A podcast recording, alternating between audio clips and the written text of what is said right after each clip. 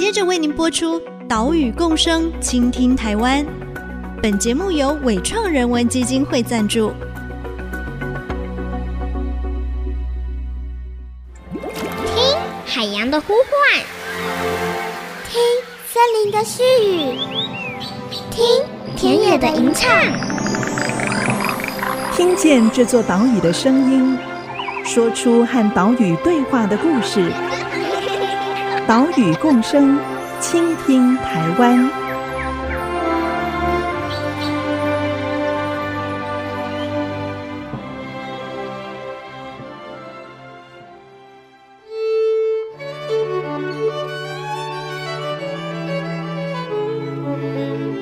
倾听岛屿的声音，挖掘环境的故事。大家好，欢迎来到岛屿共生，倾听台湾。我是袁长杰。我们的节目是在 IC 之音 FM 九七点五播出，每个礼拜三早上七点半首播。除了频道之外，你在 Apple、Google、Spotify、KKBox 这一些 Podcast 平台也都听得到节目哦。请使用这些平台的朋友，记得赶快订阅节目。先前我们曾经为大家介绍过山猫森林他们的集资购地计划，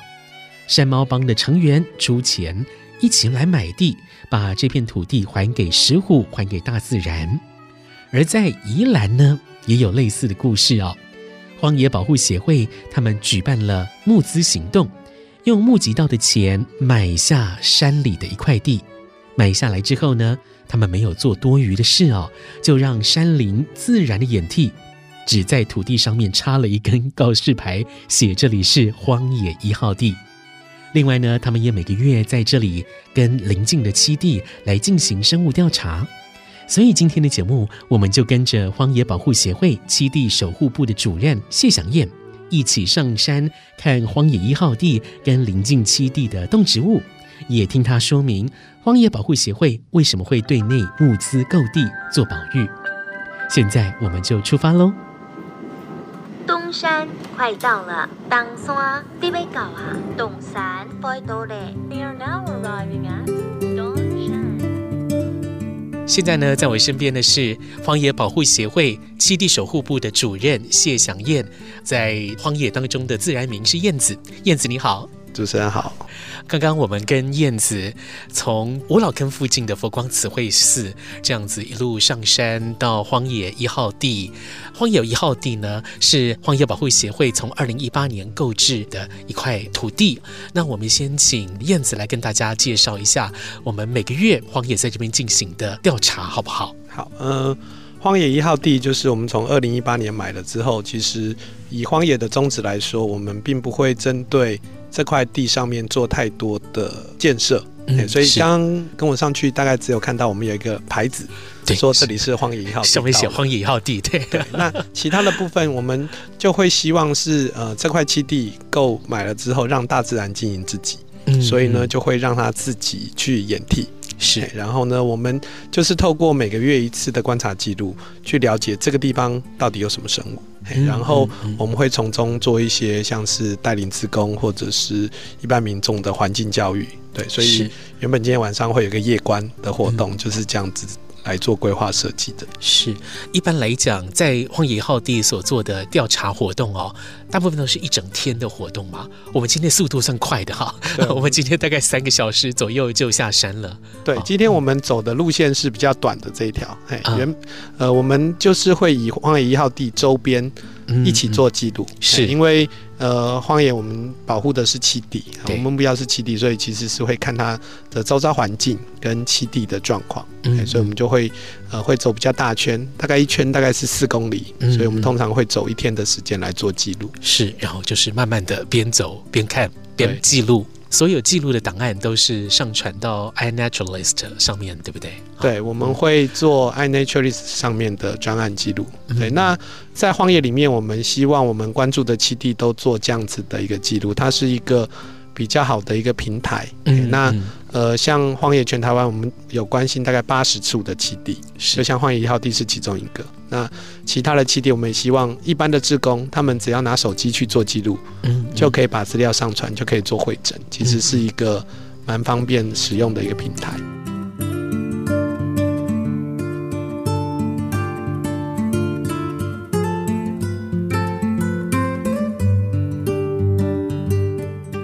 荒野一号地是位于宜兰东山乡，临近五老坑的山区。这块土地的面积大概是一千七百六十平方公尺，换算下来大约是一点八分地，五百多平。啊，其实这个面积不算大，但是呢，因为它的地目是林地，身为社团法人可以合法取得，而且呢，资金足够，也有生态守护、栖地守护的意义，所以荒野保护协会才这样子，终于购置了第一笔土地。当然，因为荒野是非营利组织。每一分钱都会花在刀口上，所以这个考虑评估的过程也是非常慎重的。荒野保护协会，我们是在一九九五年成立。对，那我们的宗旨里面就写，希望我们透过不管是购地、人家捐地，或者是租借、委托，嗯，各式各样的手段取得土地的监护管理权。是，所以其实购地一直都是荒野的一个主要的目标。可是，其实你看，从一九九五年到二零一八年，其实它中间过了二十三年，我们才买了第一块地。嗯，其实是因为我们矿业保护协会是社团法人，它属于非营利组织。对，所以其实呃，我们的资金其实一直都是靠着大众捐款或者是会费，这种资金其实都是有限的，所以一直都没有多余的钱来去做购地这件事情。是，那一直到了第二十三年的时候，有志工就是。发愿，他就说我捐一笔钱，然后这一笔钱就是要拿来购地，嗯，嗯，然后就有一些伙伴做这样的事情，所以就变成手上有一笔资金，然后开始找地，是。对。那开始找地之后，就发现，哎、欸，其实非营利组织就是像我们这种社团法人要买地是有很多限制的，嗯嗯，像是我们不能买农牧用地，嗯，对，就是受农发条例三十三条的限制，就是只有农法人。跟自然人，就是一般人可以买耕地，像我们这种社团法人反而是不能买农牧用地的。那在台湾的土地，其实大部分很多的土地资讯都会是农牧用地比较多。嗯，嗯，那所以我们就只能去找像是林地啊这种地目是我们可以买的。对，所以也寻寻觅觅了很久，刚好有志工看到这块地，他是呃推荐我们，然后我们再去跟他，其实是国有财产署十五年以上这块土地可能。没有人继承，所以就被国有财产署做标售。是，那第一次流标，第二次我们再请他们发文，请他们开标，然后我们再去标这块地，这样是，就是中间其实从评估到真正购买也花了一两年的时间。哇，你其实花蛮久的那时间呢。对，那让荒野保护协会觉得可以购买这块地的理由是，嗯，对，一个是。刚好就是差不多那个钱。哦，哎，我们那时候募了大概九十万，嗯，所以这块地我们那时候买九十六万，嗯，然后另外就是这块地我们要购买之前，我们其实也有请老师，我们协会里面有很多生态达人，是。请他们来帮我们看一看，觉得这块地的生态是怎么样子，嗯，对，那其实这一块地它就是以前可能是果园或茶园，可是可能近几十年都废弃，所以边边基本上是没有人为太多的干扰。对，它虽然有高压电塔的经过，是对，可是其实干扰很少，是对，所以我们就看了之后就发现，哎，生态真的是蛮好的，所以就我们自己评估之后就决定要来购地这样。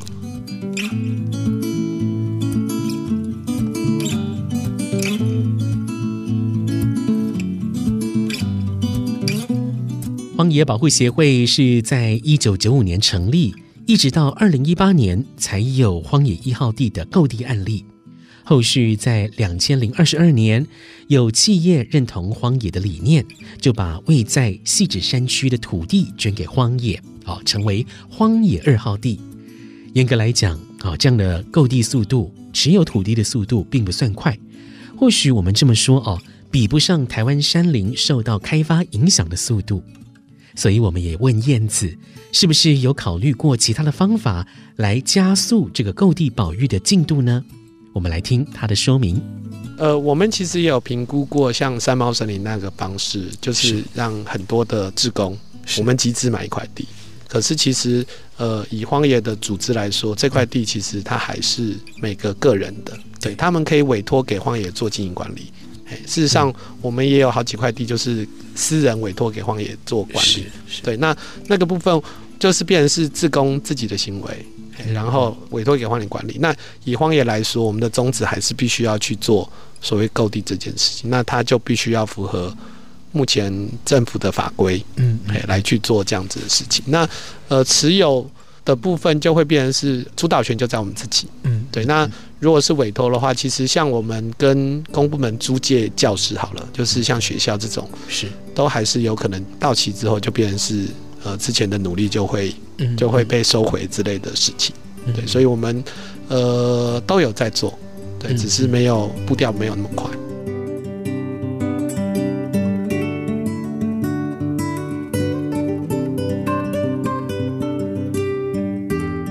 因为法规的限制，导致荒野保护协会这样的社团法人没有办法购置农牧用地来进行保育，这也造成了，诶，像是也同样想要进行购地保育的台湾环境资讯协会，他们就特别成立了一个农业法人基金会进行相关操作，而荒野保护协会他们在去年。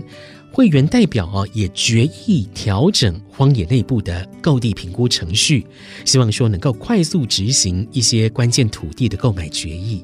我们可以看到，民间团体是非常有能量的，透过买地、租地，透过这些圈户的行动，让大自然恢复生机。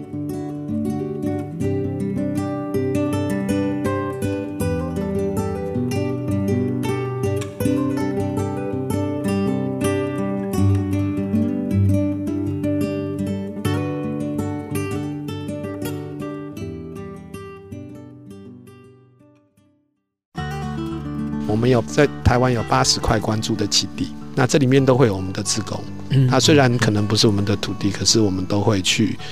做关心、做记录、带活动相关的事情。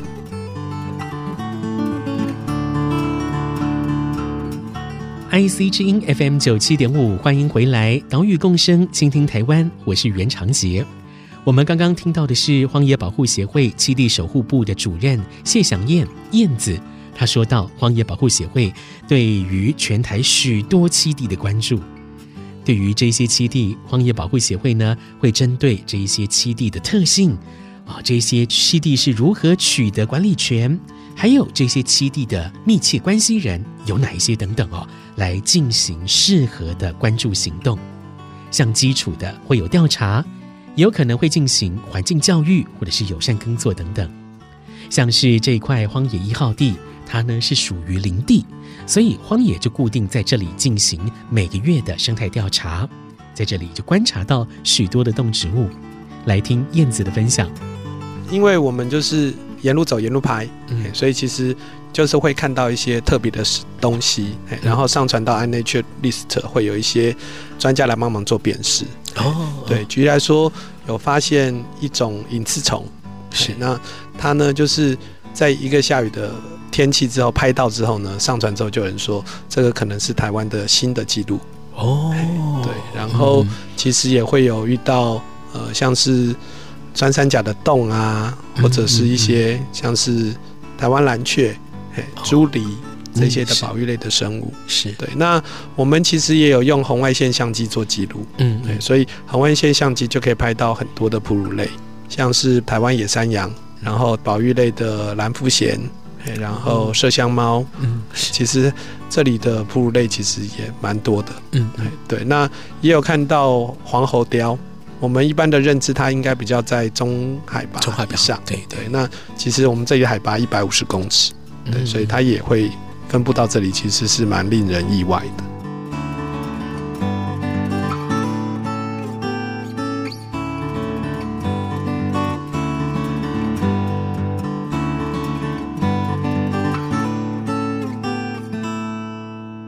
针对这一些调查结果，调查员都会把资料上传到 iNaturalist 平台。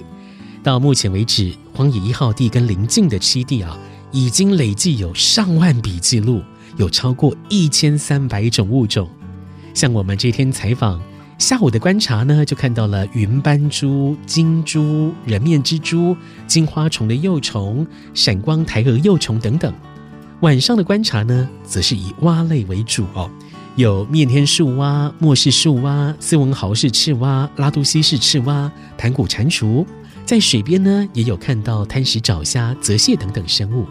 在树林里还看到了一只龟壳花。哦，看到了，那只绿色的东西。哦，有有有，末世树蛙，它穿红内裤的，然后它是冬天繁殖的，所以其实再过一阵子它就不会叫了。末世树蛙是台湾常见的蛙类，也是台湾的特有种。刚刚燕子说啊，它穿红内裤哈，指的就是它骨部内侧哈，它的大腿内侧是橘红色的，跟台北树蛙是不一样的。像现在要进入春天，就是东北角末世树蛙的繁殖季，我们就看到了好几只雄性的末世树蛙躲在树叶里面，发出叫声来吸引雌蛙。除了这样的每月调查之外呢，荒野他们也会在一号地进行环境教育活动，这个就是荒野一号地。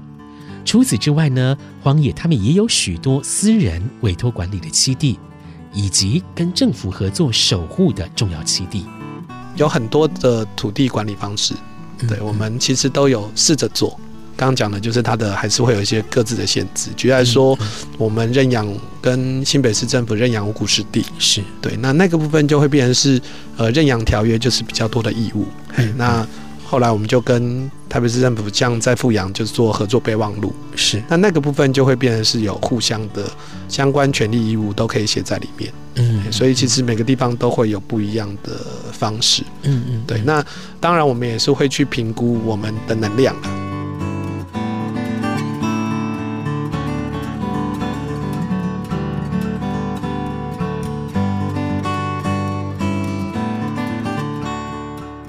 这些七地除了荒野自购的一号地，还有企业捐赠的二号地之外，其他七地啊都是透过长期租借、委托或者是签订合作备忘录啊、认养、守护啊、一体守护等等各种方式来进行关注，方法非常多。像是在宜兰，除了荒野一号地之外，他们还有关注包括双连埤、五十二甲湿地，还有清水湖等等七地。他们也在这里举办不同的活动。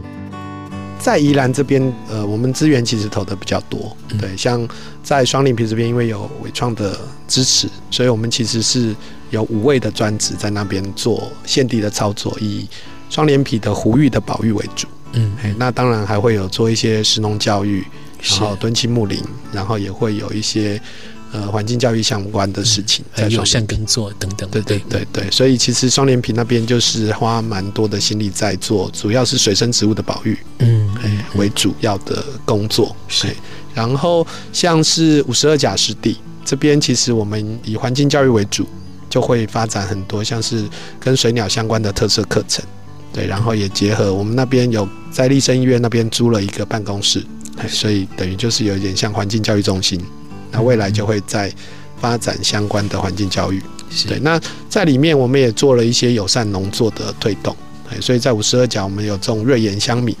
小小块的，哎，可是就是想说做一个尝试，因为它是原生的稻种，对。然后也有种一些莲子，因为五十二甲其实有很多土地下陷，所以就变成池塘，那个池塘里面比较难做一些利用，所以我们想说种种看莲子，看看能不能。找到一些不一样的方式，嗯，对，在五十二甲大概会是做这些事情，对，然后呃也有一个清水湖的环境教育基地，哎，它是在清水地热旁边，哎，那我们跟县府承租之后，就在推动当地的环境教育这样子，大概这两年才开始的，是。对，然后呃像是也有一个职工委托我们一块地在三星。那个也是我们像一号地一样会去做定期的观察跟记录。嗯嗯，对，在宜兰大概有这些的栖地。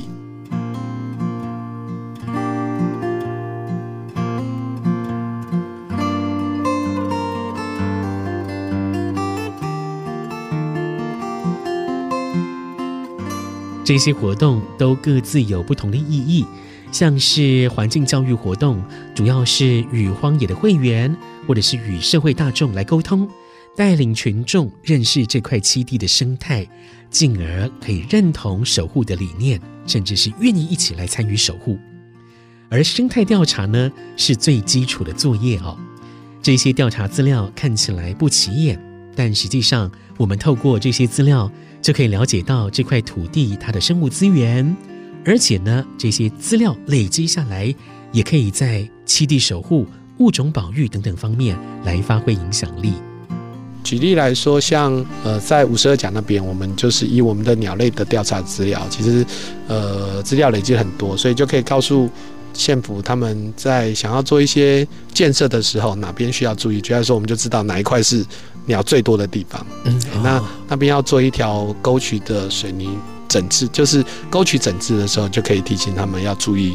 哪些事情。嗯，对，就变成有基本的资料可以去做对谈。然后其实像这种关注都会是持续看。那其实我们常常一个月调查都会记录到一些新的东西。嗯嗯，对，其实都是我觉得就是对我们自己的职工跟我来说，就是一个有点像纾压啦。然后就去看到很多的新发现，对，然后就可以累积我们这边的资料。嗯，对，那呃哺乳类上面的东西，其实虽然它真的看不到。可是就是平常做调查的时候，原则上应该不太容易看到他们。就是有很多的影片可以去观赏，他们就会做很多千奇百怪的行为，其实蛮好玩的。是 是。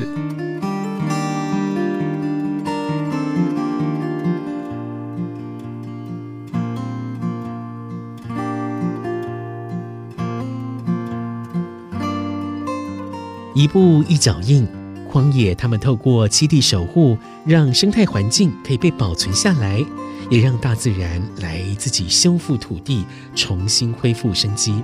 这个呢，就是留给后代最珍贵的资产了。岛屿共生，倾听台湾，我们下礼拜再会，拜拜。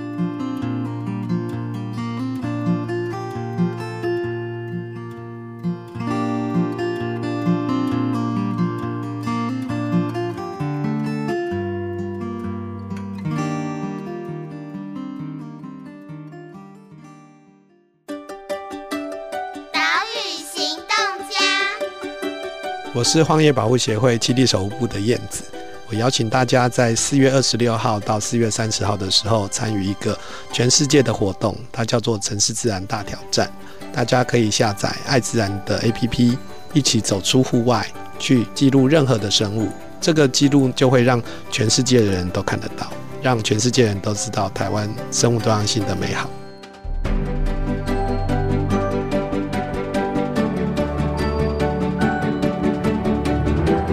本节目由伟创人文基金会赞助播出。